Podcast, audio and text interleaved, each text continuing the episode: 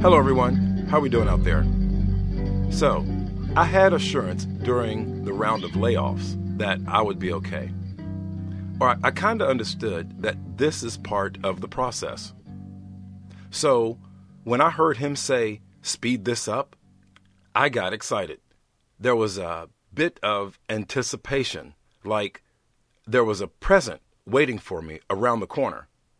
So, after the exit interview, I wasn't home a good 15 minutes when the phone rang, and I knew that that was the present.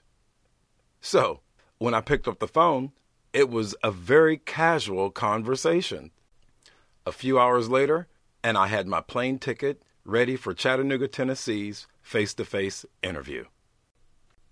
The next confirmation came when he told me to ask for a Yellow Pages. It was about then that I started to take note that other people were taking note of the miraculous events. Even in the natural, it couldn't be explained away as just a coincidence. Then they start giving you that look, you know, the look that says, Who are you? and Where are you from? So, even though I had all this confirmation to go to Chattanooga, I still didn't want to. I mean, think about it. There was no more emergency phone calling and someone being able to come and help you immediately. No family or kinfolk, no support group, no friends. I was like, what has he gotten me into this time? So I took the month of March off, trying to run away from my destiny.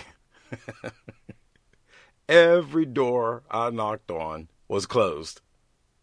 Then I gave the Lord one of those if then prayers. You know, if you do this, Lord, then I will dot, dot, dot, dot. You fill in the dots. well, instantly I got a flashback of Peter saying, Lord, if it be you, let me walk on the water. Who comes up with a thought like that? What was I thinking? So then comes the vision. The first thing I noticed was the room or the space was different. The more you tried to fight or show emotion, the more tired and relaxed you got. Like a big hug. So it didn't do any good to get upset because it would sound like I'm so mad at you. And that didn't really work very well. And then the imps came. Well, we'll talk about them later and the decision at the staircase landing. But for now, the important takeaway from the vision is mom. That she got up from the hospital bed she pointed to where she was going, and she was taken there. Again, no more pain, no more anger about it. It just happened. So then I woke up from the vision and I was fine. Now I was just plain scared of going to Chattanooga. so then comes the conversation. Am I going to have to send a whale to Akron? That immediately got my attention. Then we had a conversation about going scared. His patience was inexhaustible, and I knew there was no way around going to Chattanooga where I would like the outcome.